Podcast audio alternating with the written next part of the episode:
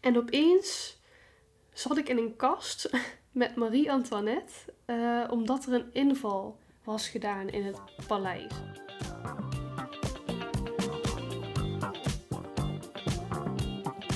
Hallo, hallo en welkom bij de Social Blond Podcast. Dit is de plek voor interessante inzichten rondom persoonlijke ontwikkeling, social media, ondernemen en zelfliefde.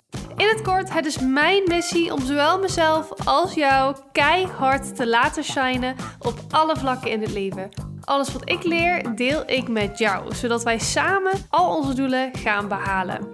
Mijn naam is Lin en jij volgt mijn leven als ondernemer, mens en alles daartussenin. Vandaag is het tijd voor een hele speciale aflevering waar ik ook heel veel vragen over heb gehad. Ik heb namelijk twee vorige levens bezocht. En dat is een hele speciale ervaring, echt een mind-blowing ervaring zelfs. En dat heb ik gedaan aan de hand van Quantum Healing Hypnosis. Dat heb ik gedaan bij Ruben Pollard. Uh, en dat, uh, ja, dat is echt. Uh, ik wist niet dat het bestond. Ik heb me daar heel open-minded voor aangemeld. en dat was echt mind-blowing. En ik denk dat het super interessant is om te gaan vertellen over die twee vorige levens. Hele interessante verhalen. Maar ik dacht, misschien is het ook interessant om eerst even te beginnen met uitleggen wat quantum healing hypnosis nou eigenlijk is, hoe dat werkt en hoe die heling dan tot stand komt. Dus ik heb even Ruben erbij gehaald. Ik heb even Ruben gebeld om hierover te vertellen.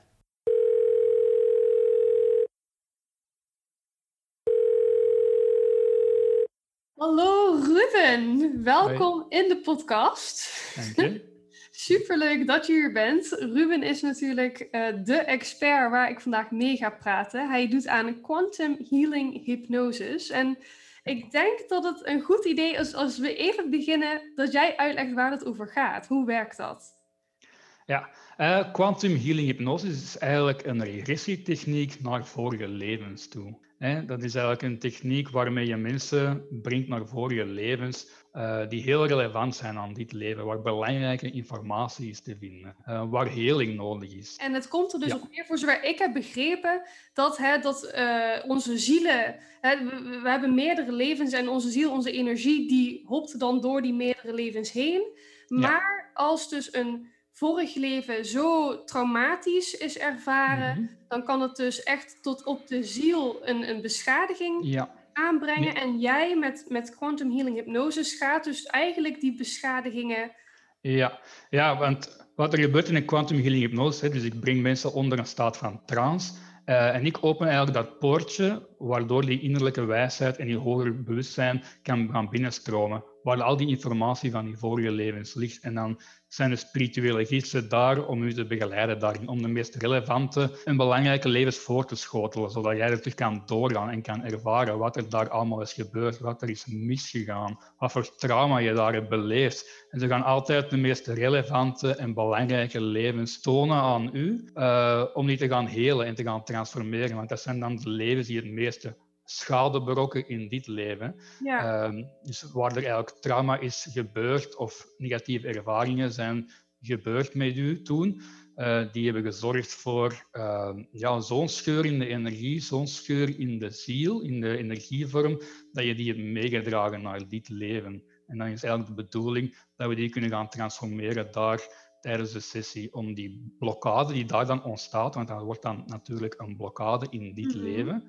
Want je hebt daar, daar zo'n traumatische ervaring, dan, dat zet zich op de chakras, dat maakt een scheur in de chakras. En als dat in dat leven niet wordt opgelost, dan krijg je te maken met een blokkade in dit leven. Ja, je kan het ja. karma noemen, je kan het een, een blokkade noemen, maar veel van de blokkades die mensen ervaren in dit leven of de chakras of waar dan ook in het lichaam, zijn meestal wel te wijten aan uh, ervaringen uit vorige levens die onopgelost zijn gebleven. En heb je daar dan, even voor, voor iedereen die nu luistert, die denkt, oh mijn god, heb ik dat misschien?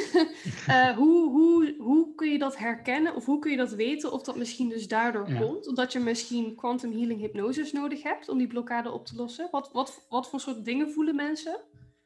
Ha, ja, en natuurlijk vanaf hoe gevoelig je bent hè, aan die energie. Is het een zware blokkade? Is het een lichtere blokkade? Maar ik kan je wel zeggen dat de meeste mensen, of bijna alle mensen, blokkades hebben in het lichaam. Want de meeste mensen zijn ook oude zielen De meeste mensen hebben ook gewoon heel veel levens gehad doorheen tijd en ruimte. En er is overal of bij iedereen wel ergens iets gebeurd dat een blokkade heeft uh, gemaakt in de energiestructuur van uh, de ziel. Dus heel veel mensen lopen daarmee rond. En dat kan zich uiten in uh, een blokkade op de chakras of zelfs een pijn in het lichaam. Maar bijvoorbeeld ook, ik heb een sessie gehad een tijdje geleden met een vrouw. En in een vorig leven ja, zij kwam dus naar de sessie toe en zij zei tegen mij van ja, ik heb heel veel problemen met liefde te voelen of te geven aan andere mensen. Ik kan mhm. niet houden van mezelf of naar andere mensen toe. Ik, heb, ik kan moeilijk in relaties zijn met andere mensen, want de liefde die zit daar gewoon nooit. En dan kwam, zij, en dan kwam het dus uit dat zij in een vorig leven ja, een weeskindje was. Hè. Dus als klein kindje, ik dacht zes, vijf, zes jaar of zoiets, werd zij gedumpt door haar ouders in een weeshuis. Uh, en dat was zo'n traumatische ervaring al. Die bleef ten eerste al met haar ouders. Uh, en daarbovenop dat zij in het weeshuis zo slecht behandeld werd, gewoon totaal geen affectie of aandacht kreeg. Uh, en dat heeft in, haar, in, dat leven gezorgd dat hij heel terughoudend werd, dat zij bang werd van ja, relaties en, die, en die liefde. Die, ze voelde totaal geen affectie naar andere mensen toe, want ze was zo hard op haar eigen getrokken. Zij, ja. zij keerde zo hard in naar zichzelf toe. En in dat leven ja, had zij zoveel hartsverdriet en zoveel eenzaamheid dat dat zo'n energetische of spirituele scheur had gemaakt in haar ziel. En dat heeft zich dan uit in dit leven bij haar in een hartblokkade, waardoor zij geen liefde kon tonen. Of voelen. Wat heftig, hè? Dus echt uh, ongelooflijk hoe ver dat kan gaan. Maar wat eigenlijk dan meteen de volgende vraag is, hoe komt die heling dan tot stand? Hoe, hoe heel je zo'n blokkade vervolgens? Ja, dus uh, door die levens terug te herbekijken, door daar terug door te gaan, door die emoties door te gaan die je daar hebt ervaren, of die traumatische ervaring, of gewoon leuke ervaringen, kan ook. Het kan van alles zijn dat je hebt ervaren vroeger. Uh, maar door die terug door te lopen met dat nieuw perspectief, met, dat, met er andere ogen op te kijken, kan je daar doorgaan en kan je die emoties terug uh, losmaken die daar vastzaten. Die daar al zo lang vastzitten, kan je daar bijvoorbeeld in een huil bij op het, op het uh, uh, praktijkbedje loslaten door een huilbij. En dan kan je die emotie daar vast zit gewoon loslaten. En kan die energie daarin vrijkomen. Dus het belangrijke daarin is gewoon dat je gewoon echt ja, die ervaringen terug doormaakt. Maar op een heel ander niveau natuurlijk. Hè. Je gaat dan niet zo'n traumatische ervaring meer ervaren tijdens een hypnosesessie. Je gaat het gewoon meer als een observeerder bekijken. Je gaat die emoties wel een beetje voelen, maar helemaal niet zo sterk als toen. Daar moet je ook totaal geen schrik voor hebben. Het is gewoon om terug door die beleving te gaan en zien, oh, zo is dat en zo is dat gekomen. En dan kan je die energie die daar vastzit in het moment zelf losmaken. Het is natuurlijk niet allemaal negatief. Je kan ook heel leuke informatie te zien krijgen. Uh, informatie of levens die ook heel veel inzichten kunnen bieden in jouw leven nu. Uh, of die je terug in je kracht zetten van, oh kijk, ik was in dat leven uh, een shamaan of ik was in dat leven een heler. Wauw, en daar kan je echt ook kracht uit putten. En daar kan je echt, ja, echt aan vasthouden ook dat je wel uh, dingen kan. En dat doen ze ook wel. Hè. Ze schotelen ook ja, zeker en vast relevante levensvoorwaarden dingen zijn gebeurd die moeten aangepakt worden. Maar ze schotelen evengoed levens voor om je terug in je kracht te zetten. Als je dus op een dwaalspoor bent, bijvoorbeeld. Om je te laten zien van, kijk, jij kan zoveel. Kijk naar wat jij al hebt gedaan in een ander leven. Je hebt die wijsheid en die kennis nog in je. Ja. Het is tijd om die terug te gaan gebruiken. Zo van die dingen. Ook heel prachtige dingen. Ja, ja, want ik denk dat als je hier nog geen ervaring mee hebt, dat dit heel uh, spiriwiri kan klinken. En dat mm denken, ja, ja, het zal wel. Maar als je het een keer hebt meegemaakt, en hem, myself included, dan, dan kun je daar eigenlijk geen twijfel meer aan trekken. En dat is best wel, ik kan me voorstellen, als je daar nooit in hebt geloofd en dat soort dingen. Mhm. Eh, dat dat best wel um, mind-blowing identity crisis uh, alles kan zijn, of niet? Ja, natuurlijk. Het, het, maakt niet een scheur in die illusie hè, van de materie. Van oké, alles wat je denkt dat je hele leven hebt geloofd, ja, dat, dat valt allemaal in het water nu. Want nu komt er zo'n grote realiteit erbij kijken. En dan mhm. begin je alles in een ander dakje te bekijken. En voor veel mensen, en daarom heb ik heel graag de sceptische mensen ook, die naar mij toe komen. Want dan zie je gewoon na de sessie hun ogen zo openstaan en dan zeggen: Oké, wat heb ik net ervaren? Dit verandert heel mijn leven en ik het gaat nooit meer hetzelfde zijn. Iedereen kan het eigenlijk ervaren. Je moet gewoon ja, open-minded zijn. Ja, ik kan je zeggen dat je heel veel interessante verhalen tegenkomt in vorige levens. Ja, ja, je, komt zoveel tegen. Ik kom echt zoveel tegen met mijn cliënten, maar als ik moet nadenken, om er eentje echt uit te halen die me echt heeft verrast, is dat er een cliënt van mij terugging in de tijd van een dinosaurussen en gewoon echt een dinosaurus was. Uh, specifiek een stegosaurus. En dat was heel frappant, want zij kwam uit een grot gewandeld en haar intonatie veranderde ook, want ze was in een leven daarvoor. en dan ineens zei zij, oh, ik kom uit een grot gewandeld. En het was precies of zij had dat bewustzijn, maar dat is ook zo natuurlijk. Zij ging terug naar haar bewustzijn in die ervaring als die dinosaurus. Want dan, ze begon wat trager te spreken en met een diepere stem. En dan zei ze ja, echt van alle interessante dingen. Ja, ze zag dan dat ze poten had en dat ze uit een grot wandelde. En dan vertelde ze ook van ja, uh, ik heb hier geen tijd om vrienden te maken, want het is overleven hier, do or die, aanvallen, verdedigingen. Je hebt geen tijd om te rusten. Het was echt die mentaliteit, die kwam er ook heel hard in door, van in die dinosaurische tijdperk, van ja, vechten of overleven. En dan kwam zij ook in die aanraking met vleesetende dinosaurussen die ja, haar gezin had afgenomen. Oh. En daar had zij ook heel veel woede ervaren in dat leven als Stegosaurus. Zij had zoveel woede en afgunst naar die dinosaurussen toe dat dat zo'n zware energie in haar werd. En dat dat dan een blokkade gaf, of een, uh, ja, een blokkade in haar lichaam gaf, dat zich tot uiting uh, nam in dit leven als echt een onverklaarbare woede of woedeuitbarsting in dit leven. En dat was die woede en wrok die zij had ervaren in dat leven. En dat een wow. scheur had gemaakt in de energievorm bij haar toen. Dus dat was wel een van de meest frappantste ja. ervaringen. Begrijp ik het dan goed dat onze zielen de, onze energiebolletjes, noem ik het maar even om het visueel te kunnen voorstellen, letterlijk uh, het ene moment een, een, een dinosaurus, kunnen, een dier kunnen zijn en dan uh, een mens en dan ook weer, uh, dan weer terug naar een dier? Of hoe ja. maakt hoe Ja, zeker. Dat? Ja, dat kies je natuurlijk als ziel zijn. Hè? Als jij, je hebt het voor het uitkiezen als ziel waar jij wilt incarneren, in welke ervaring dat jij wilt treden. Um, wil ik ervaren hoe het is om een, vrij te zijn als een vogel? Hè? Wil ik in een, een, vogelbewustzijn komen en bekijken hoe dat is? En ja, wat kan ik daaruit leren? Of kan ik misschien meer leren volgend leven uit een leven als een giraf? Hè? Mhm. Hoe beleeft een giraf en wat voor lessen zitten daarin verwikkeld? Ja. Dus als ziel is het gewoon het aantrekkelijkste is waar het meeste spirituele groei in zit. En daar kies je dan meestal als spiritueel wezen voor. Hè.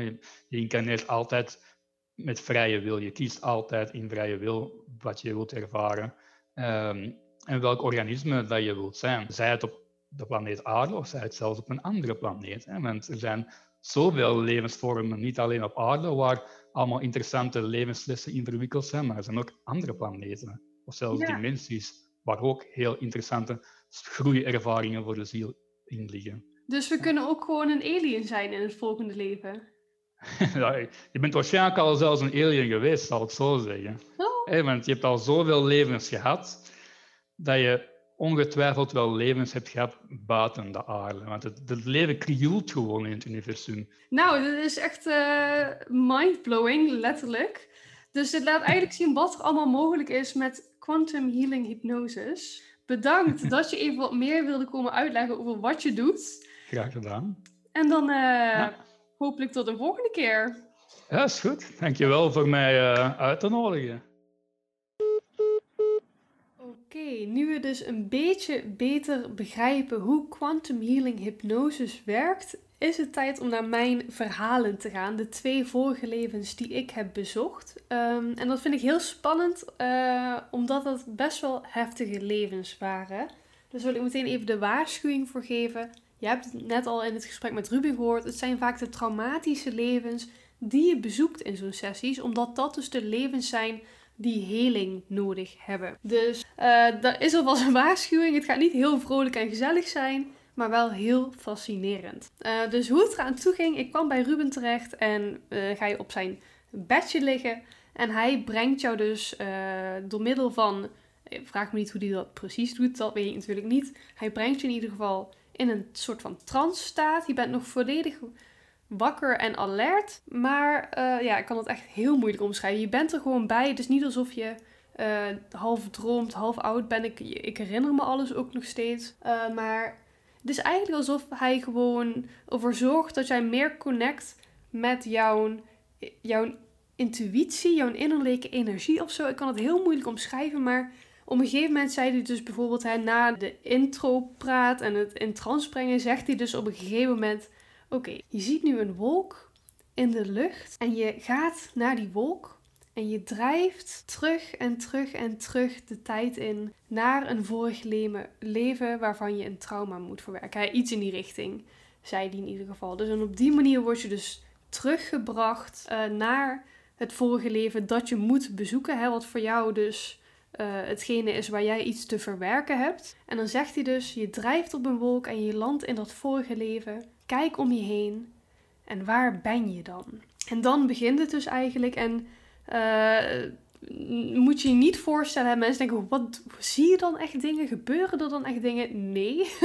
en dus letterlijk, hè, om het, het beste te kunnen, het hoe ik het het beste kan uitleggen, is het letterlijk alsof je je iets herinnert. Hè, dus als ik jou vraag, wat heb jij gisteren gegeten? Dan denk je, een, bord spaghetti, ik zeg maar wat. Maar dan is het niet alsof jij echt letterlijk dat ervaart alsof je daar weer zit en die bord spaghetti bent aan het eten. Is meer alsof jij gewoon het je kan voorstellen en inbeelden. En jij ziet dat bord spaghetti in je hoofd, maar het is niet alsof je er echt bent op dat moment. Dus dat is hoe ik het zou uh, beschrijven. Het, het gevoel en de ervaring zou ik beschrijven alsof je gewoon constant dingen bent aan het herinneren. dus het is ook niet eng voor degenen die zich afvragen of dit eng is. Het is niet eng, want het is meer een herinnering, niet alsof je het op dat moment helemaal opnieuw ervaart. En in het begin vond ik, uh, vond ik dat dus heel moeilijk, want hij zegt dus, hè, je, je, landt in je vorige leven, kijk om je heen, waar ben je? En in het begin is dat dus nog heel moeilijk. In het begin moet je dus echt er even in komen en dan moet je dus bijna als het ware een scène gaan schetsen. Dat heeft hij ook van tevoren aangegeven. Van, hè, je gaat waarschijnlijk in het begin nog niet een hele scène onthouden uh, of herinneren. Je gaat eigenlijk eerder kleine stukjes, stapje voor stapje herinneren. En dan vanuit elke herinnering komen weer twee nieuwe herinneringen. Waardoor je dus op die manier jouw scène opbouwt. Dus in het begin zag ik nog helemaal niks en herinnerde ik me niks. Het enige wat ik zei was: ik zie straatstenen of kinderkopjes. En ik dacht van, maar ja, that doesn't make any sense. Wat moet ik daarmee? dat zegt mij niet heel veel. Dus hij zei, oké, kinderkopjes.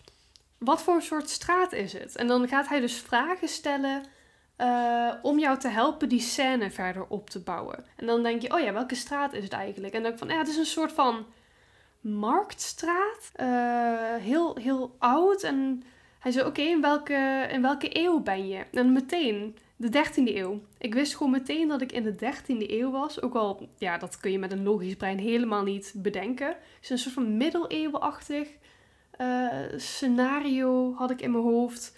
En hij zei, oké, kijk naar beneden, kijk naar je voeten. Hoe zie je eruit? Hoe zie jij eruit? En uh, ik keek naar beneden in mijn hoofd.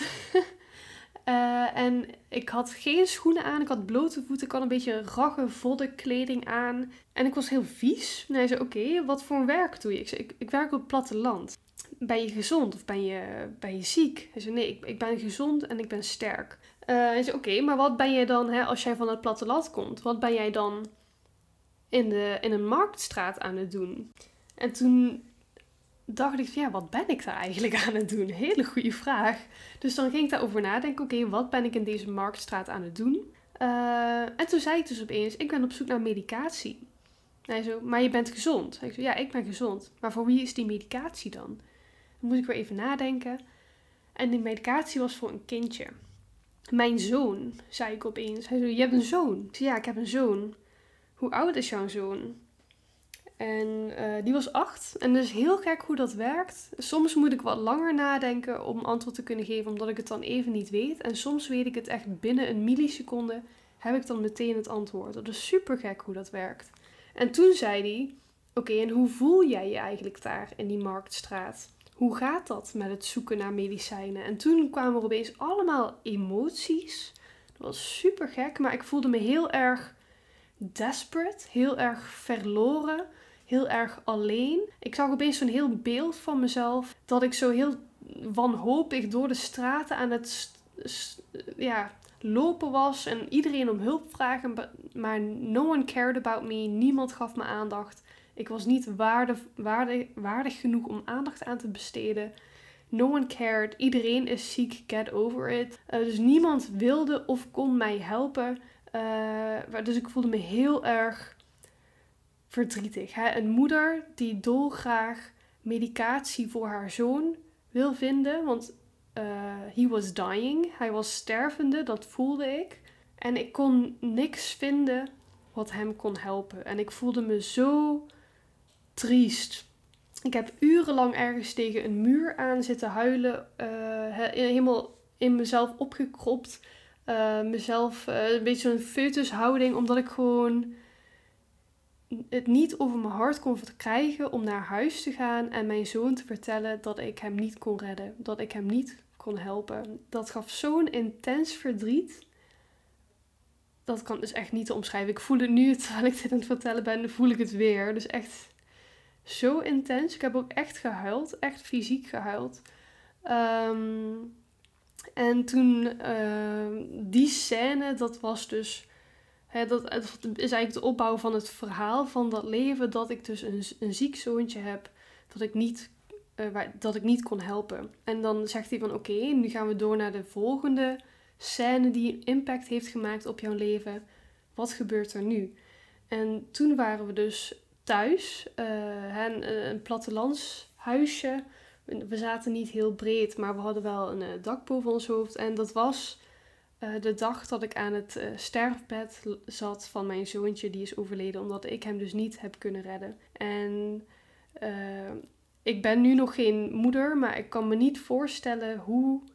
Ja, ik kon het me dus wel voorstellen, want ik voelde dat dus letterlijk op dat moment. Dat jij je eigen kind niet kan redden, dat je zo machteloos bent dat heeft echt enorme impact gemaakt. En uh, de rest van dat leven, dit is eigenlijk dit is een relatief kort en makkelijk te omschrijven leven.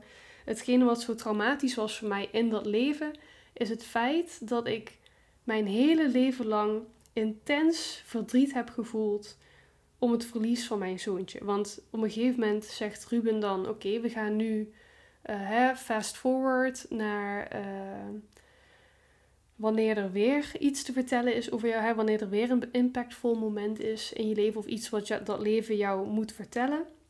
En dan zijn we echt jaren, jaren later, dan ben ik al heel oud. Ik heb een uh, wandelstok um, en ik ben on a graveyard. Nog steeds hetzelfde verdriet, nog steeds intens verdrietig en wanhopig dat ik mijn zoontje niet heb kunnen redden. Dus dat betekent eigenlijk dat ik mijn hele leven lang gewoon constant intens verdrietig ben geweest. Tot, en I died of old age in dat leven. Want je moet altijd uh, naar de laatste momenten van dat leven gaan. Ik ben gewoon op hele rustige manier op oude leeftijd uh, overleden in mijn eigen bed.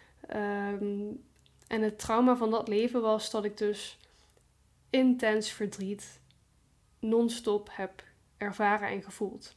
En dat is dus waarschijnlijk uh, iets wat gekoppeld kan worden aan mijn longen. ik heb astma uh, als al van kinds af aan altijd al gehad. Uh, en de longen zijn blijkbaar gekoppeld aan ver, verloren verdriet. The, loss of a loved one. Het is heel interessant dat dat misschien daaraan gekoppeld zou kunnen zijn. Dat is, dat is een heel sad, heel sad verhaal, maar wel een heel mooi inzicht. Uh, en wat er dan gebeurt als je dan overlijdt, hè, dat is dus niet heel eng. Dat, dat is niet, daar was ik van tevoren bang voor. Is het dan eng als je herinnert hoe je doodgaat? Nee, dat is niet eng. Want eigenlijk wat er dan gebeurt is, dan zegt Ruben... Oké, je verlaat nu het leven, je, je blaast je laatste adem uit. Je, je ziel gaat omhoog. Wat zie je?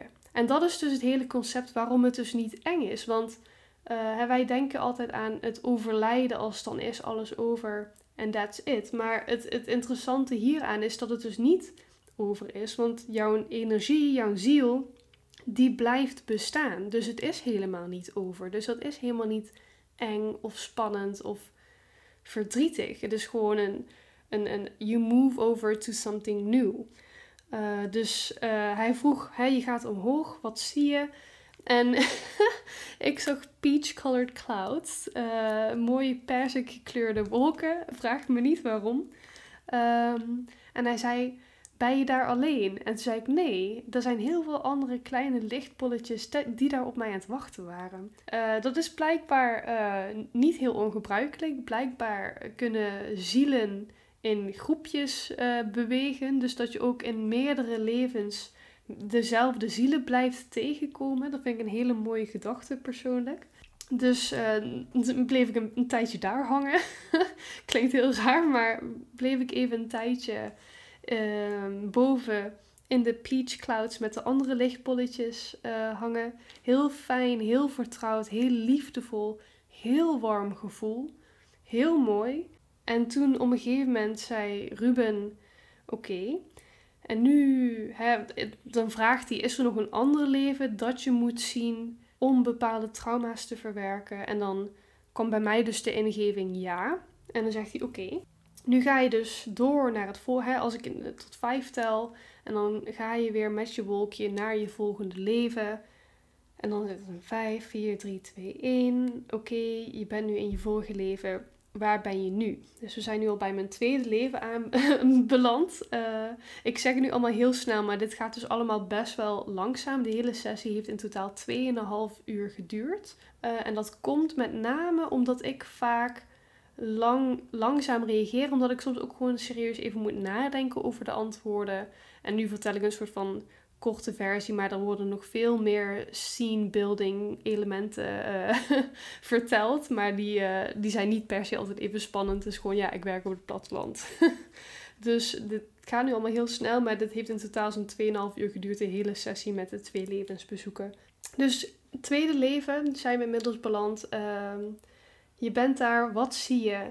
En toen begonnen we dus weer met de scène opbouwen van dat leven. En ik weet niet, ik had gewoon heel erg het gevoel van ik ben op een soort van hof of zo. Een soort van, een beetje zo'n van adel, zo'n hofachtig. Zo'n, weet je dat zo'n binnenplaatsje waar al die adelmensen maar een beetje staan te chillen en te, en te, te, kletsen of zo. Ze zijn heel erg aan het roddelen. Ik voelde me heel erg boord. Ik voelde, hij, je voelde, dan vraagt hij ook naar hoe voel je, wat zijn de emoties op bepaalde momenten. En ik voelde me heel erg boord.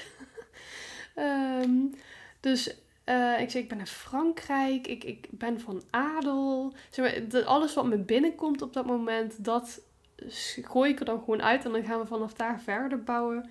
Uh, en hij zei, oké, dus je bent van adel, je bent op een hof in Frankrijk. Uh, Versailles bleek ik op te zijn. En hij zei, oké, en je bent dus van adel en ben je veel met de anderen aan het praten? Hè, hoe doen de anderen tegen je? En toen zei ik dus van ja, ik, weet, ik ben niet echt met mensen aan het praten because they bore me. Uh, maar iedereen doet wel heel erg aardig, heel erg slijmerig tegen me. En hij zei, oké, waarom, waarom doen mensen dat? Ik zei, ja, volgens mij ben ik een van de beste vriendinnen van Marie-Antoinette. dus ik dacht, wat zeg ik? Dat, dat, dat verzin je toch niet zoiets? Maar ik had heel erg het gevoel dat ik een hele goede vriendin was van Marie-Antoinette.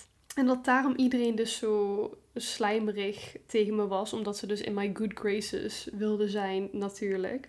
En hij zo, gebeurt er verder nog iets in die scène? Ik zei, nee, er gebeurt niet echt iets. Dus meer een soort van idee wie ik ben en wat ik doe. Maar er gebeurt niet echt iets. Hè. Mensen hebben het een beetje over dat er misschien een feestje aankomt. Maar the life is really boring. Want die mensen doen letterlijk de hele dag niks. hij zei, oké, dan gaan we door naar de volgende scène. want hier is niet veel te halen verder. Ehm, we gaan door naar de volgende scène die belangrijk is geweest in dat leven. En opeens zat ik in een kast met Marie-Antoinette.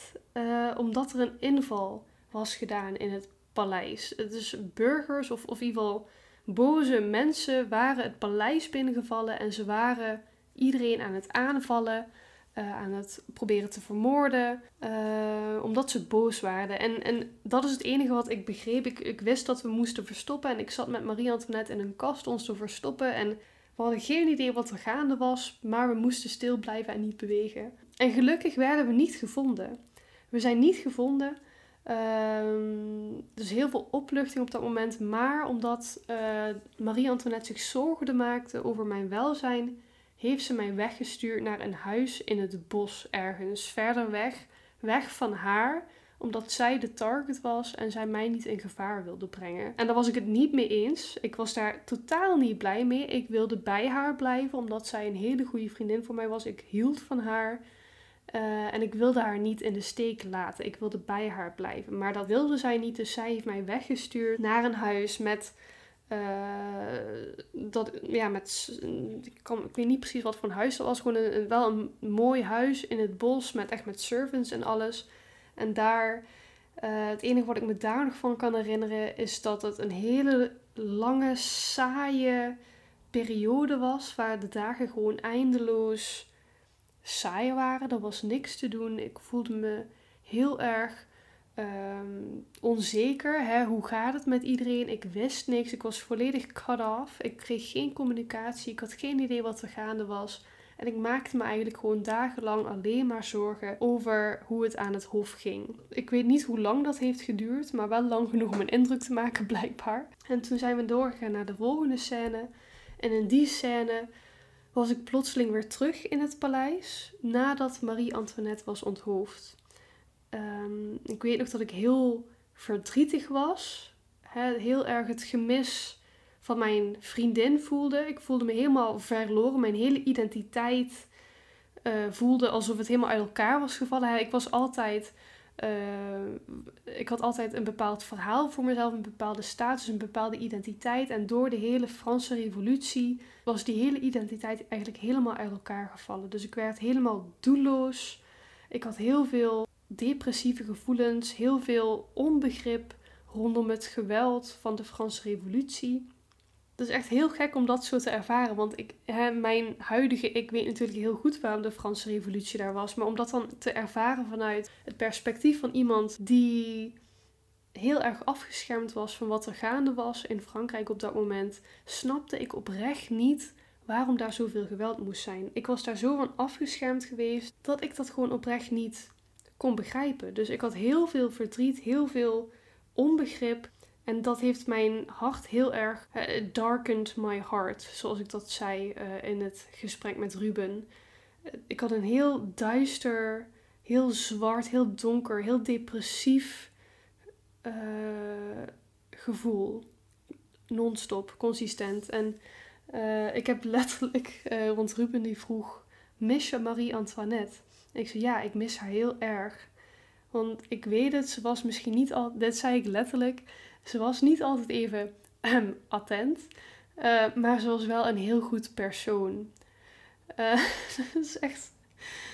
Nu ik dat later terughoor, vind ik dat heel interessant. Maar zij was dus echt een hele speciale persoon voor mij. En tegen mij was ze altijd een hele goede, warme persoon. En ik kon het dus echt niet begrijpen hoe mensen dat haar wilden aandoen. En dan eigenlijk de volgende scène gaat daar een beetje op door. Ik ben op een markt.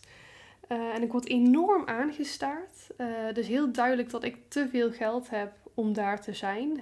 Uh, ik ben duidelijk te rijk om op een markt rond te lopen. Dus mensen kijken me heel erg aan. Um, sommige mensen hebben er respect voor. Sommige mensen um, die zijn heel erg boos dat ik daar ben. Uh, ik zou daar niet moeten zijn, want het was niet veilig. Ik weet niet precies waarom, maar het was nog steeds niet veilig voor, voor mij of voor mensen met, van adel. Dat weet ik niet precies, maar het was niet helemaal veilig. Maar ik was gewoon zo intens depressief. Ik was zo verloren, zo doelloos, dat het me gewoon allemaal niks meer uitmaakte. Het was zo'n empty. En dat gevoel, dat ervaarde ik dus ook weer tijdens die sessie, die extreme leegheid. Er was gewoon geen doel. Er was geen. Er was niks. Het was gewoon pure emptiness. Dus zelfs als me iets zou overkomen op dat moment, het zou me gewoon niks uitgemaakt hebben. Zo depressief was ik. Um, en toen vroeg hij bij daar alleen. En toen bleek het dus dat ik een soort van bodyguard had. Wat eigenlijk wel verklaart waarom ik dus niet ben aangevallen op die markt. Ik had een bodyguard uh, die, mij achter, die achter mij aanliep iedere keer. Omdat ik uh, blijkbaar heel veel doelloos was aan het wandelen. Uh, en hij ging dan altijd achter mij aan om te zorgen dat het veilig was. En hij zei: Oké, en, en betekent deze persoon iets voor jou? En toen zei ik: Hij is verliefd op mij, maar ik niet op hem. ik ben te depressief om gevoelens te hebben. En toen vroeg Ruben, oké, kijk eens in zijn ogen. Kijk eens in de ogen van die bodyguard. Kijk naar zijn ziel.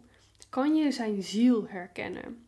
Kan jij zijn energie matchen aan iemand in jouw huidige leven? Herken je die? En ik zo, ja, dit is Alex. Dus ik herkende de ziel en de energie van Alex in de ogen van die bodyguard. Echt heel gek als je het mij vraagt. Uh, heel speciaal ook. Dus dat vond ik wel een interessant ding om te weten te komen. Uh, maar goed, ik was dus niet verliefd op hem, want ik was too depressed for feelings. Uh, en wat ik verder nog kon herinneren is dat ik wel in een heel mooi groot huis woonde, met echt met bedienden, afgelegen wel, want het was dus nog steeds niet helemaal veilig. En iedereen was wel aardig, maar ik voelde me heel erg alleen, omdat ik dus nog steeds zo depressief was. Ik had heel veel moeite met het geweld van de revolutie te verwerken. Dus dat is voor mij een enorm trauma geweest in dat leven blijkbaar. En dan uh, vroeg Ruben, oké, we gaan nu door naar de volgende scène die een grote impact heeft gemaakt op jouw leven. En toen waren we een paar jaar verder, niet te veel, twee jaar verder of zo. En ik ben in dat bos uh, bij mijn huis. En ik ben zowaar verliefd op de bodyguard. Ik zei ook letterlijk, hij heeft, heeft hij toch zijn zin gekregen? ben ik toch verliefd op hem geworden? En we wandelen samen, we lachen samen, we praten samen. En het is heel, heel fijn om te voelen dat er weer een, een sprankeltje licht was in die duisternis. Ik begon me weer hoopvol te voelen. Ik begon weer wat gelukkig te worden. We begonnen te praten over de toekomst, hè, trouwen en kinderen. Dus eigenlijk alsof er weer licht aan het einde van die duistere tunnel was. Dat er weer hoop was, dat er weer een toekomst voor mij was. Dus ik begon me echt weer gelukkiger te voelen. Het is een heel mooi, hoopvol gevoel. En toen vroeg Ruben, oké, trouwen en kinderen, wat komt er eerst? Dus toen voelde ik me al meteen in, in uh, de, de volgende setting. Uh, ons in het bos. Uh, want we gingen trouwen. wel heel klein in het geheim. Want het was nog steeds niet veilig. Dus heel, heel klein en heel, heel stiekem. Maar we hadden wel een, heel, prachtig bos. En ik had een hele mooie jurk aan. Hele dure en luxueuze materialen prachtige bruidsjurk. We waren super gelukkig. We stonden samen aan het uh, ja, bosaltaar. Niet een echt altaar, maar een soort van, soort van altaar. Ehm, en we gingen trouwen. En toen vroeg Ruben, wat gebeurt er vervolgens? Hè? Wat gebeurt er op je bruiloft? En toen ging er opeens een knop om bij mij. Want ik zat helemaal in die happy energie, die, die gelukzalige energie van samen een prachtige bruiloft ervaren. Maar opeens had ik een gevoel van verstoord. Hè. Ik weet niet wat er gebeurt, maar volgens mij de, wordt de bruiloft verstoord. Volgens mij zijn we gevonden. Opeens moesten we rennen. We worden aangevallen. Ehm, en ik weet nog dat mijn man, hè, toen man, tegen me riep dat ik vooral heel hard weg moest rennen en dat hij achterbleef. Uh, om hè, de, de groep mannen die ons had gevonden tegen te houden. En ik weet nog dat ik toen zei: en daarna zie ik hem nooit meer. En ik begon heel hard te huilen. Uh, ik had heel, opeens heel veel, echt een rollercoaster van emoties. Echt verdriet, verlies, onbegrip, angst. En hij zei, oké, wat gebeurt er dan? Ik zei, ik, weet nog dat ik, ik, ben aan het rennen, maar die verdomde jurk maakt me super langzaam natuurlijk. Die mooie, dure, luxueuze jurk uh, blijkt nu uh, curse te zijn. Hetgene wat mij te langzaam maakt. Dus ik word ingehaald door een groep mannen. En ik word verkracht en vermoord. En dat is uh, hoe ik overlijd in dat leven. Dus dat is een heel. Het begon, die scène begon zo mooi en zo liefdevol. Uh, en eindigde zo abrupt in zo'n duister verhaal. Echt oprechte shock. Zoiets verzin je ook gewoon niet zelf. Dit verzin je niet. dit kun je, ja, nee, het was echt heel traumatisch. Dus op dat moment vraagt, hij, vraagt Ruben dus weer: oké, je gaat weer met je ziel uit je lichaam, je gaat naar boven. Uh, ik zag dan ook echt vanuit een vogelperspectief mijn lichaam uh, in dat bos, in die bruidsjurk liggen en omhoog gaan. En dan was ik weer in de peach clouds uh, terechtgekomen. Ehm, en om dat leven af te sluiten, vroeg Ruben aan mij: wat is de les die jij hebt moeten leren van dit leven? En de les die ik had moeten leren van dat leven was dat je na ongelooflijk, onbegrijpelijk geweld en, en verdriet en duisternis, dat er nog steeds geluk en hoop kan bestaan.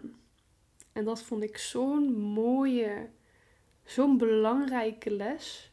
Dat er na zelfs de diepste duisternis al nog zoiets moois, liefdevols en hoopvols kan ontstaan. dat is nog steeds relevant in dit leven. Dat is volgens mij relevant in elk leven voor iedereen. En dat, vind ik, uh, dat vond ik een hele mooie afsluiter uh, van dat verhaal. Oeh, ik word er bijna weer helemaal emotioneel van.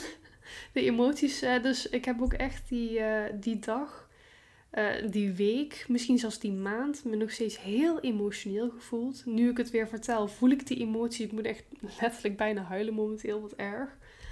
Um, die emoties die zijn zo echt, dat voorzien je niet. Emoties waarvan ik niet eens wist dat ik ze kon hebben. Het verdriet van het verlies van een zoon, terwijl ik nog niet eens een moeder ben. Die emoties kwamen allemaal naar boven. En dat is dus dat stukje healing, uh, wat Ruben natuurlijk doet. Dat je die emoties dus kan ervaren, kan voelen en kan laten gaan vervolgens. Ehm, en daar heb ik echt tijdens de sessie zelf, maar ook zeker diezelfde dag, heb ik alleen maar geslapen omdat mijn lichaam zo uitgeput was van al die emoties voelen. En uh, de rest van de week, misschien zelfs maand, heb ik me nog steeds hier en daar dat af en toe zo'n emotie weer opeens naar boven kwam als ik er opeens weer aan denk. Uh, het was een hele heftige sessie, maar wel een hele mooie sessie die ik ook absoluut niet had willen missen. Ik ga er waarschijnlijk ook weer één doen. Want uh, aan het einde heeft Ruben ook gevraagd: was dit dan het laatste leven wat je moest zien? En het antwoord daarop was nee. Dus waarschijnlijk zijn er nog meer levens die ik uh, moet gaan bezoeken. Um, maar ik kijk er wel heel erg naar uit. Want ook al is het heel, hè, heel emotioneel en heel pittig, maar het is zo speciaal en zo'n mooie ervaring, die zou ik niet willen missen. Um, Wauw, ja, ik denk dat dat uh, mijn twee verhalen waren. Hopelijk Vond je het niet te depressief om naar te luisteren? Misschien uh, wil je zelf nu een keer zo'n sessie doen. Dat kan. Dan kun je Ruben benaderen. Ik zal hem in de show notes zetten dat je hem kan vinden. Heel erg bedankt voor het luisteren. Yes, dat was hem weer voor vandaag. Bedankt voor het luisteren. Vond je dit nou een waardevolle of interessante aflevering? Of allebei? Deel het dan op je Instagram en tag social.nomads. Of nog beter, laat een review achter. Zo kan ik nog meer mensen bereiken en blij maken. Super toch?